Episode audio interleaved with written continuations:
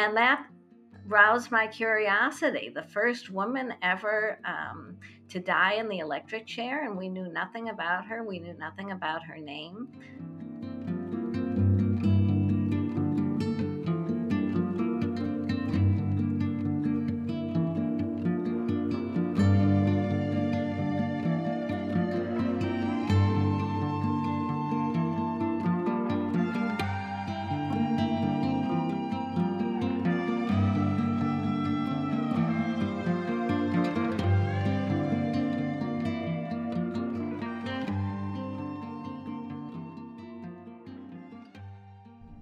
Hello, and welcome to History Through Fiction, the podcast.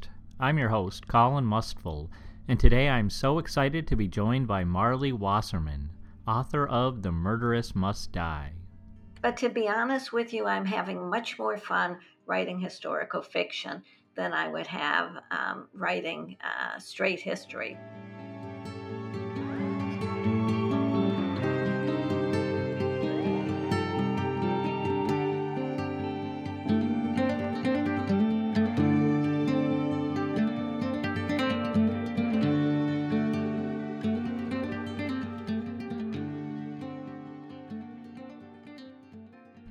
Marlie Wasserman writes historical crime fiction.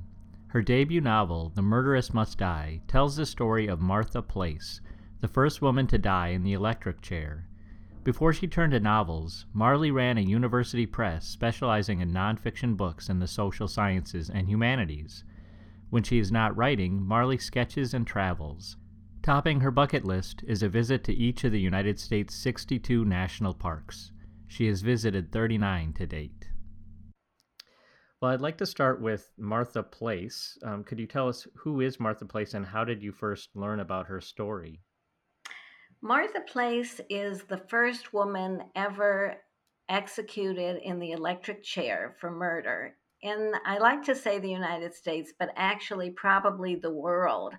Uh, and her name was certainly not known by me. I don't think known by many people. Um, she allegedly murdered her stepdaughter in uh, Brooklyn in 1898 uh, and then was executed a year later.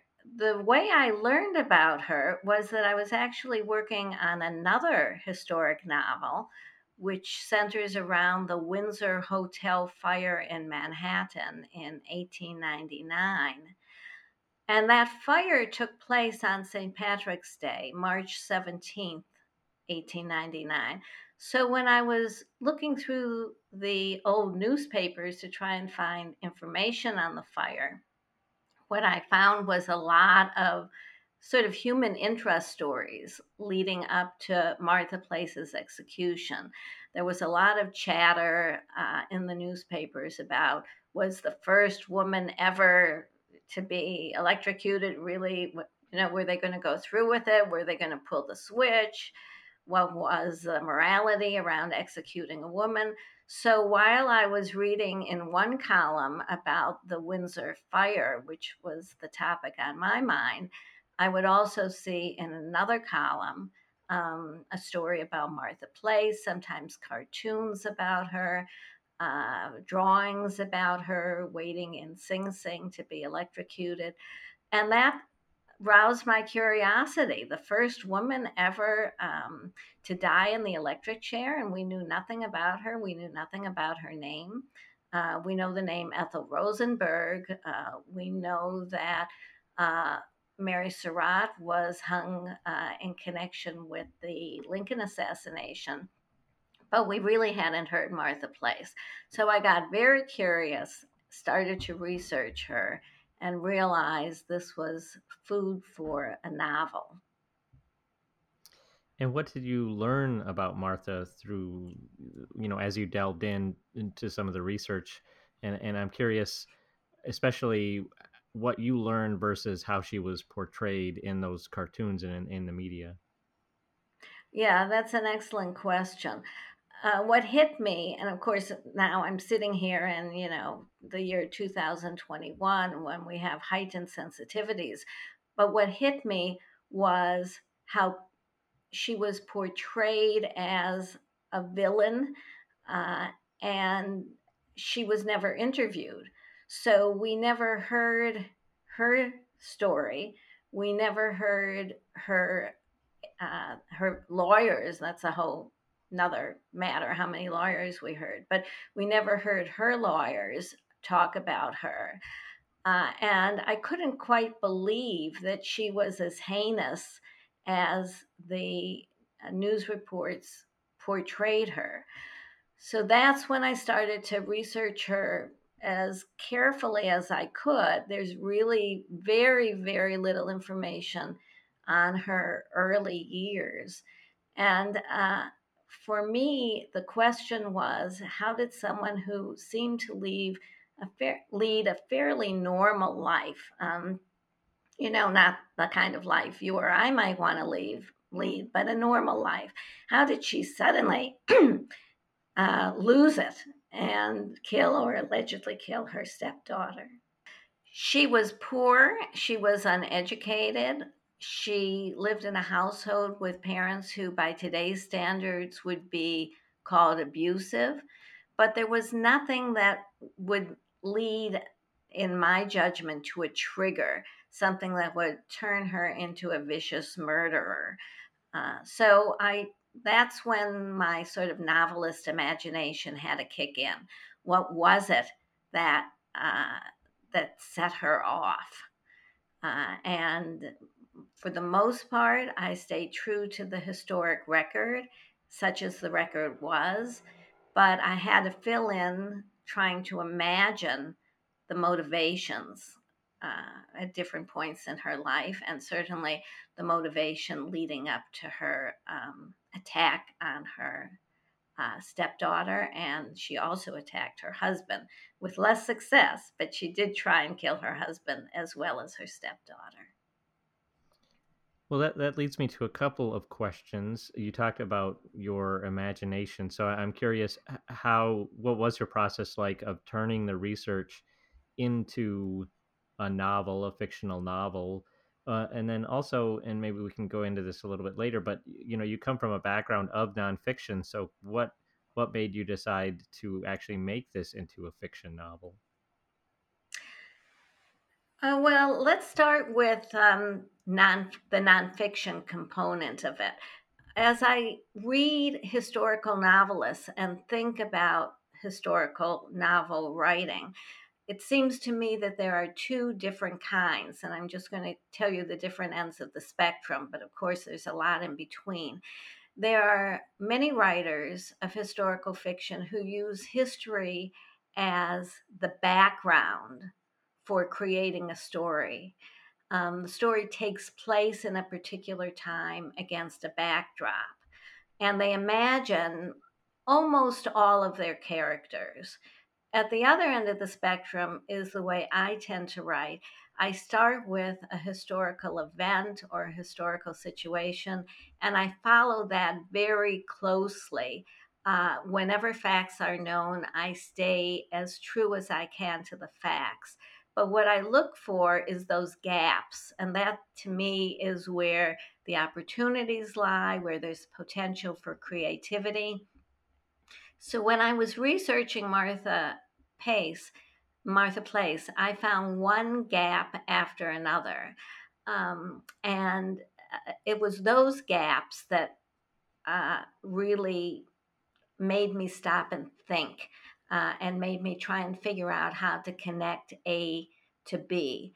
So, for example, um, we learn through the historical record that she was a seamstress, she was a dressmaker, but no one ever talked about the skills that are needed to be a dressmaker. There was the assumption that this murderess was a stupid woman, and I think that's anything but the case. Uh, to be a dressmaker, well, I can't be a dressmaker. I doubt you, Colin, could be a dressmaker. It requires um, all sorts of skills, and not only uh, sewing skills, but selling skills and business skills.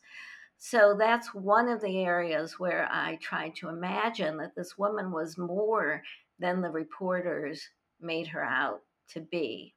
Um, another uh, gap in the literature was that she uh, put her son up for adoption when she simply was so impoverished that she couldn't afford to even feed him. Again, that's all what I just said is all you knew, all that was recorded by reporters. So I tried to imagine what were the actual circumstances surrounding a woman who was who had dressmaking skills but who was so poor that she couldn't feed her child. And also i had to try and research and this was not easy what is the process of putting it or what was the process of putting a child up for adoption in uh, oh let's see it was about 1890 or so that she did that. So again, I imagine that she did that through uh, an in, informal church system. So, as a novelist, what I was looking for was not to change the facts, but to fill in the gaps um, between between the known facts. Well, I think you've articulated the craft of historical fiction very well there for us. Um, I wonder, in filling in those gaps about Martha Place, first, what do you think is the the importance of giving Martha Place a new voice, and also what are the risks of perhaps misrepresenting or misconstruing what may have been, you know, lost in history? Right. So, one of the challenges that I faced, and I didn't realize this in the beginning, but I did as I moved along, was that I was portraying the villain or the alleged villain. And I was portraying her, uh, I wouldn't say, well, we can discuss this. I wouldn't say sympathetically, but I would say uh, with greater understanding than the reporters had done. And as I continued in my writing, I realized that I perhaps was not being fair to the victim. Uh, there's a historian named Hallie uh, Rubenhold who wrote a wonderful book called The Five, which is about uh, Jack the Ripper's um, victims. And uh, she's very active, the author is, in commenting on the craft of uh, history and historical fiction. And she has reminded many of us to pay less attention to the villains and more attention to the victims. So, halfway through, literally halfway through the novel, I thought, well, you know, I'm really not saying much here about the uh, stepdaughter, Ida Place. And so I began to research Ida Place uh, the victim as well as the villain. And what I found about her was that she too had lost a number of siblings. Uh, to, a, a number of her siblings had died, just as her stepmother, Martha Place, had uh, experienced the loss of a number of uh, siblings uh, and parents as well. So both women, both the young teenage victim and the middle aged villain, had sort of experienced similar um, episodes in their lives. So at that point, uh, although I have to admit I was never particularly sympathetic with this teenage daughter who seemed to me a little twerpy, um, but I tried to control my first impressions and tried to imagine what life was her life for her was like as well. So to get back to your question, I did I was conscious of possibly misrepresenting Martha Place, making her a little more understandable uh, than perhaps she deserved. Um, but I was willing to risk that, especially once I balanced it out a bit with uh, a better portrait of her her stepdaughter. Uh, I will never know for sure, nor will historians, if Martha Place was absolutely, truly, beyond any um, doubt, guilty. Uh, but I do think that I've represented a little better than the reporters of the era what could have led her to this breakdown. Um, and I was willing to take those chances in my portrayal of her.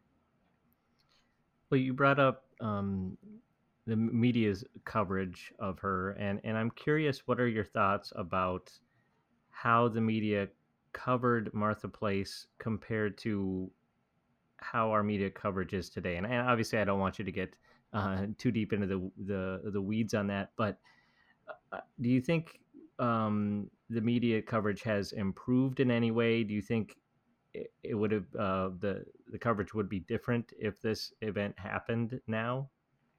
Oh, there's absolutely no question. Even though you know we all make fun of the media and we all you know question if what we're getting is absolutely accurate. Uh, what we see now is a hundred times better than before. Uh, Martha Place uh, supposedly killed her stepdaughter during the era of yellow journalism, when newspapers, especially those in New York, were fighting for sensa- fighting with each other to get the most sensational story possible. And it was against that backdrop that reporters tried to capture what was happening.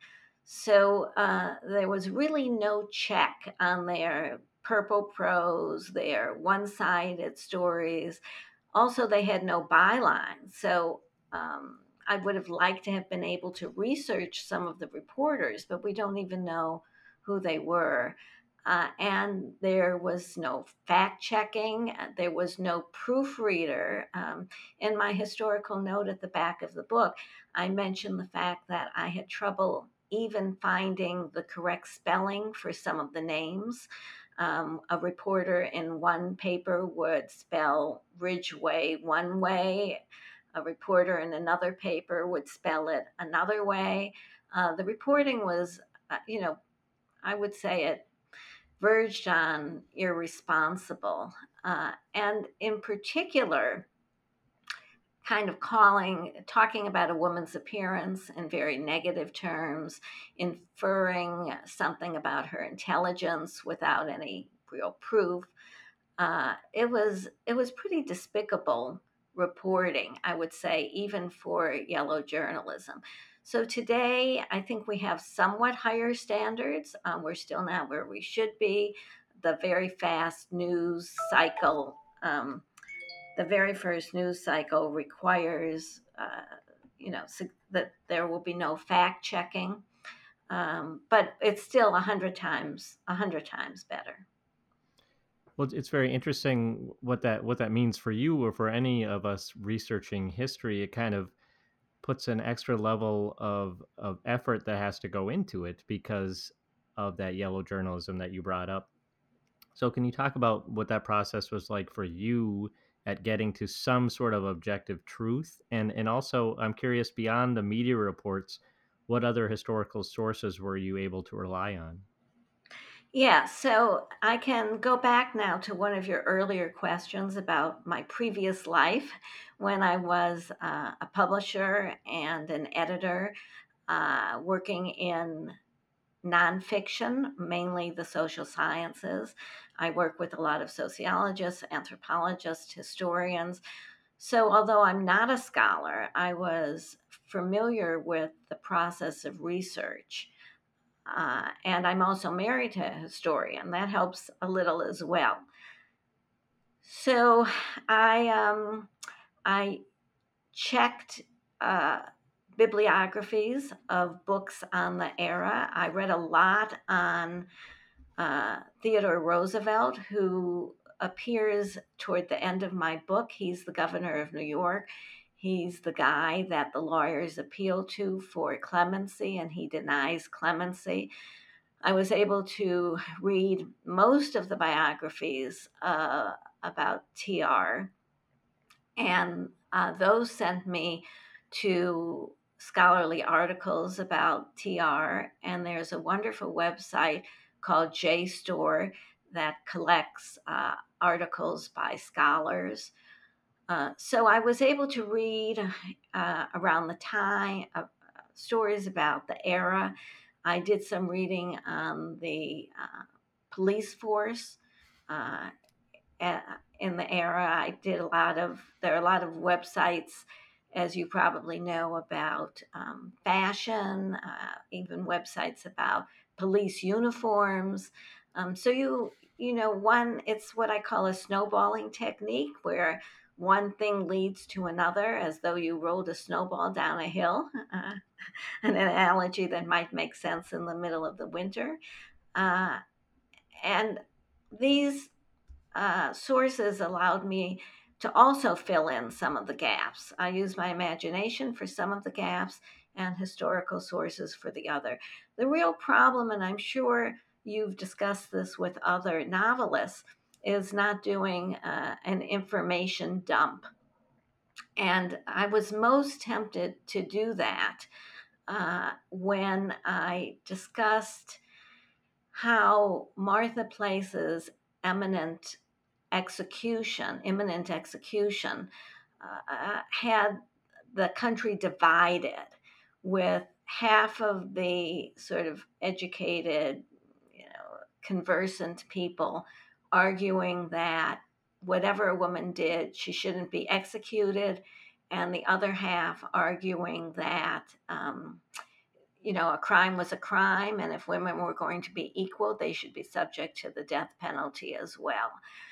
So I had probably about 20 pages on the various uh, discussions about that, the clubs, and I had to cut all but one page of that uh, but that was the most tempting thing that I wanted. I wanted to put Martha Place's execution in the context of discussions about uh, suffrage and equal rights, and I really had to censor my censure myself and make sure that I didn't go overboard. But that's an example of both the research I did and the ways I had to control that research.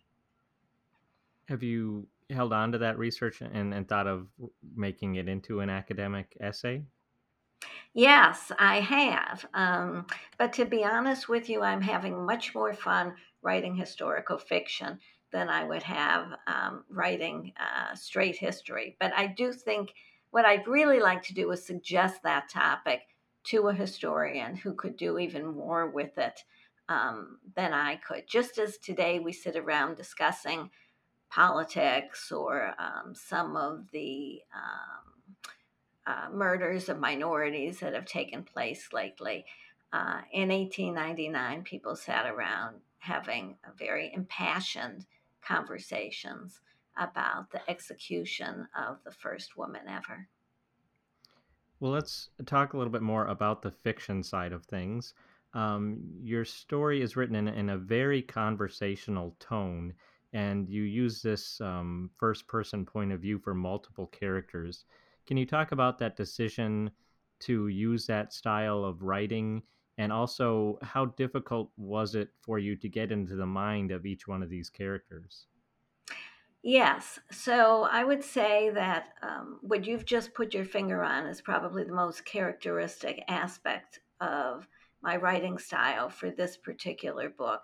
I actually tried it in third person. I started out that way and it just didn't feel right. Um, I felt, especially with Martha Place, that I didn't want to filter a filter of a narrator, in effect, between what she was thinking, what she was saying, and what what was on the page.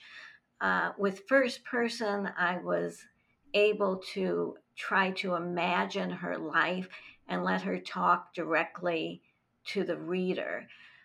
Uh, what I think is a little more surprising for readers is not so much that I put Martha Place in the first person as that I put all the secondary characters in the first person as well.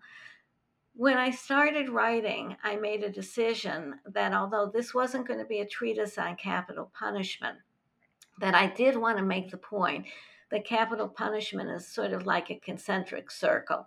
At the center, of course, is the criminal who's about to be executed. But around that person is other people whose lives are affected very seriously. I can't say as much as the villain, but certainly deeply affected. Um, some of those affected people, it's pretty obvious. They would be a husband, a son, um, a brother, uh, and I have all those people in the book. But there's another layer of people, people who are not well known. The um, the many policemen who arrested her, uh, the many policemen who testified against her, the uh, matrons who guarded her, the wardens who jailed her, all of these people, we can't just assume that they said, ah, you know, another victim, another villain to lock up. Um, if they were uh, in day to day contact with a woman who was about to be electrocuted, it was going to affect them. And so I wanted them to be in the first person as well to try and make that point that this was a whole sort of world of people who were affected. Now, you know, it was somewhat easier for me to imagine what it might be like for the wife of the warden, for example, to be spending time with Martha Place. Somewhat easier for me to do that than to imagine what it was like for a policeman to have arrested her. Uh, but I did try as best I could to um, take the information that uh, it was in the inf- info dump that I discarded uh, about what it about the feeling about killing a woman and put that into the minds of some of the policemen, the other people in the legal and justice um, biz, uh, the various lawyers who attempted to represent Martha Place. Uh, this couldn't have been easy for them either. Uh, so, you know, I think readers have to switch from character to character. That is true, and it maybe it puts a little bit of an extra burden on the reader. But I did it very intentionally in the hope of showing how this uh, you know, like pebbles dropping in the water, how the waves of a uh, execution affect uh, concentric circles of people. Did you get any? I mean, what was the the editing process like? Uh, did you get some criticism from beta readers, editors for that decision? Did you kind of have to work through that? And how long did it, you know, take you to achieve that final tone that you wanted to to get to? Yes, um, I did have several what we call beta readers, um, intelligent people who had no vested interest in the manuscript. And I think uh, it wasn't so much the first person that came up. Um, but I did have a number of people who said they had trouble keeping track of so many characters. And there are indeed a lot of characters in this book. Uh, so believe it or not, I did revise and I eliminated some of the characters. Some of them I just uh, mentioned by their profession rather than name, because once you have a name, it sort of signals to the reader that maybe this person is important. Um, for some readers, I still have too many characters. Uh, I'm aware of that. I think that if I had to go back and do it again, I would still make that point because it relates to what I said earlier. The number of people who are involved in a case like this, um, whose lives are affected by a case like this, is is really stunning, uh, and, and I think that that does come through. I would hope that it becomes clear to readers that some characters are more important than others. I mean, there were about six policemen not all of them are important, but Martha Place, uh, obviously, her various lawyers, um, obviously, um, the victim. Um, you know, there are some characters who you will read, whose voices you will hear again and again. And I do think those carry the, the spine of the story through. Well, the, the novel is is getting overwhelmingly positive reviews. How does that feel for you? Well, it feels wonderful because this is my first novel. Uh, as we've just discussed, I was a academic book publisher for a long time. But as you can imagine, that involves writing more memos and reports and maybe occasional uh, jacket copy description than it does creating a novel. Um, the last time I had written anything I would call fiction was third grade. So, uh, many decades after third grade, I had to uh, kind of learn a new craft. Uh, and I'm still learning this new craft uh, because I wrote during Zoom, during uh, COVID. I was relying on Zoom and on virtual conventions a lot of tutorials, a lot of sharing of information online. Uh, and it does feel good that uh, a number of people do recognize uh, that I've sort of brought alive uh, a hidden story. In the process, I've learned a lot that's going to um, influence my future writing. This is my first novel, uh, but I do expect to write more.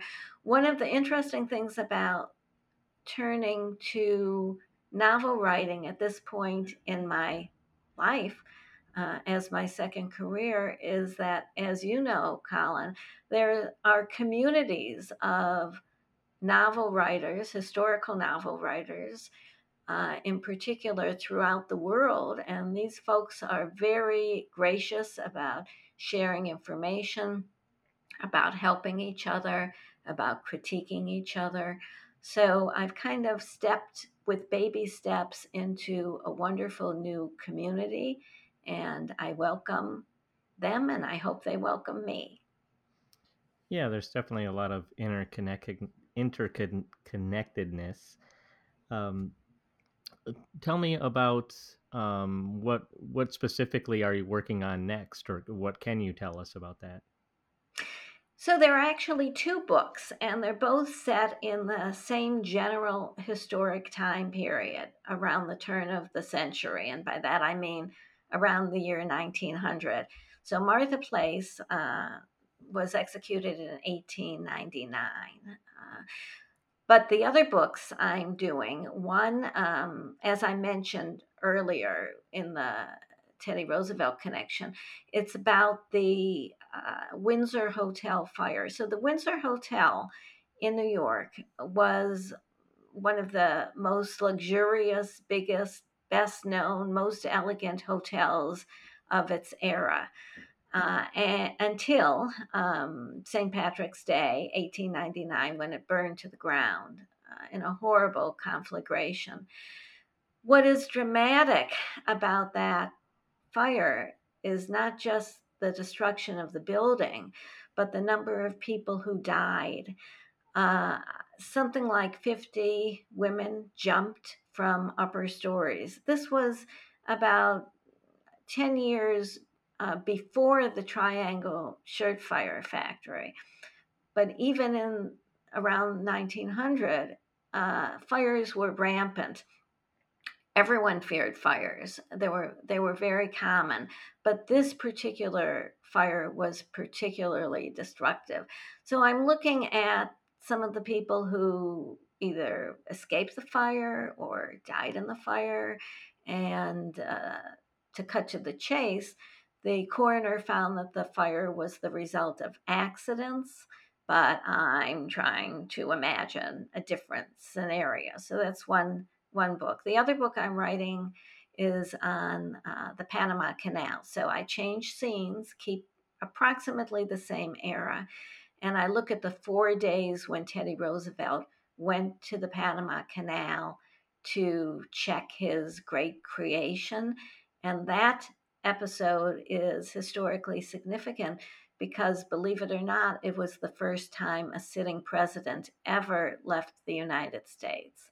And I'm imagining a, a few assassination attempts on Roosevelt's life in that era. One thing I should say that connects uh, the Teddy Ro- the Panama Canal book with the Martha Place book is that in both cases, you know the outcome. In the Martha Place book, um, uh, The Murderess Must Die, uh, we know from the beginning, I think I admitted it on page one, that Martha Place was going to die in the electric chair. In the Panama Canal book, where I'm imagining assassination attempts, we know that Teddy Roosevelt was never assassinated. So, with both of these books, um, it, it was a challenge from a writer's point of view to sustain suspense, sustain interest when the uh, outcome is known. And that's one of my challenges that I set for myself. Well, it sounds like you've carved out a little knack for yourself, and I definitely want to congratulate you on on the success of your your first novel, and and um, it looks like we've got more to look forward uh, from you. Well, I've been talking with Marlie Wasserman, author of The Murderess Must Die. Marlie, thank you so much for joining me. Thank you, Callan.